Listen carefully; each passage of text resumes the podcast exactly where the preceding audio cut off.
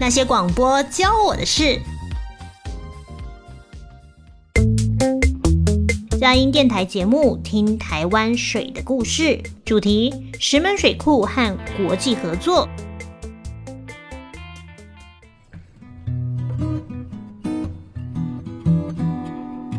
石门水库可以说是我从小到大的回忆，这里就像是我们家的后花园一样。以前是爸爸妈妈在，现在则是与姐姐骑自行车去。一来是不必付入场费，二来是无论骑到坝顶或是环湖骑，沿途风光明媚，美不胜收啊！在听了这集听台湾水的故事后，才惊觉我是多么的不了解石门水库啊！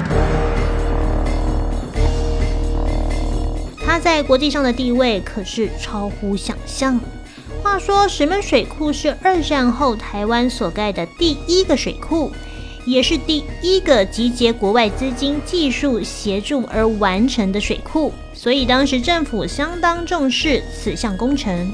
石门水库建设筹备委员还是由当时的副总统陈诚兼任，而且石门水库还曾经盖到了一半而改变计划。因为当时法国马博萨拱坝发生溃坝，几百几千的伤亡震惊了全世界，让原本采拱坝设计建造的石门水库赶紧踩刹车，换了个方向。不过我查了一下，台湾共有四座拱坝，分别是德基水库、翡翠水库、荣华水库、古关水库。话说回来，石门水库就是这么计划一转。再度的引起国际关注，因为像这样盖到一半而突然改变计划的水库，依主持人水博士尤博所言，可以说是极少数啊。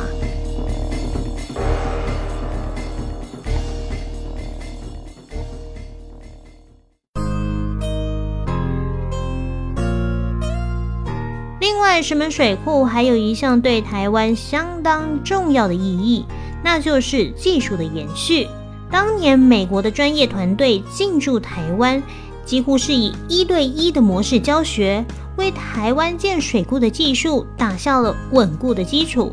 让以前得靠国外援助的台湾，如今也能到处的援助他国建水库。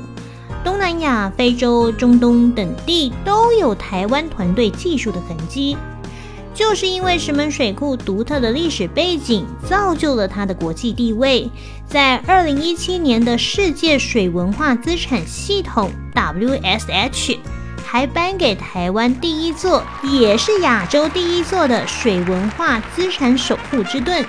以表彰石门水库对于台湾水文化的贡献与价值。看来我下次去石门水库的时候，除了欣赏美景，也要存着一份敬畏之心，好好的来一场给他造咖的深度之旅。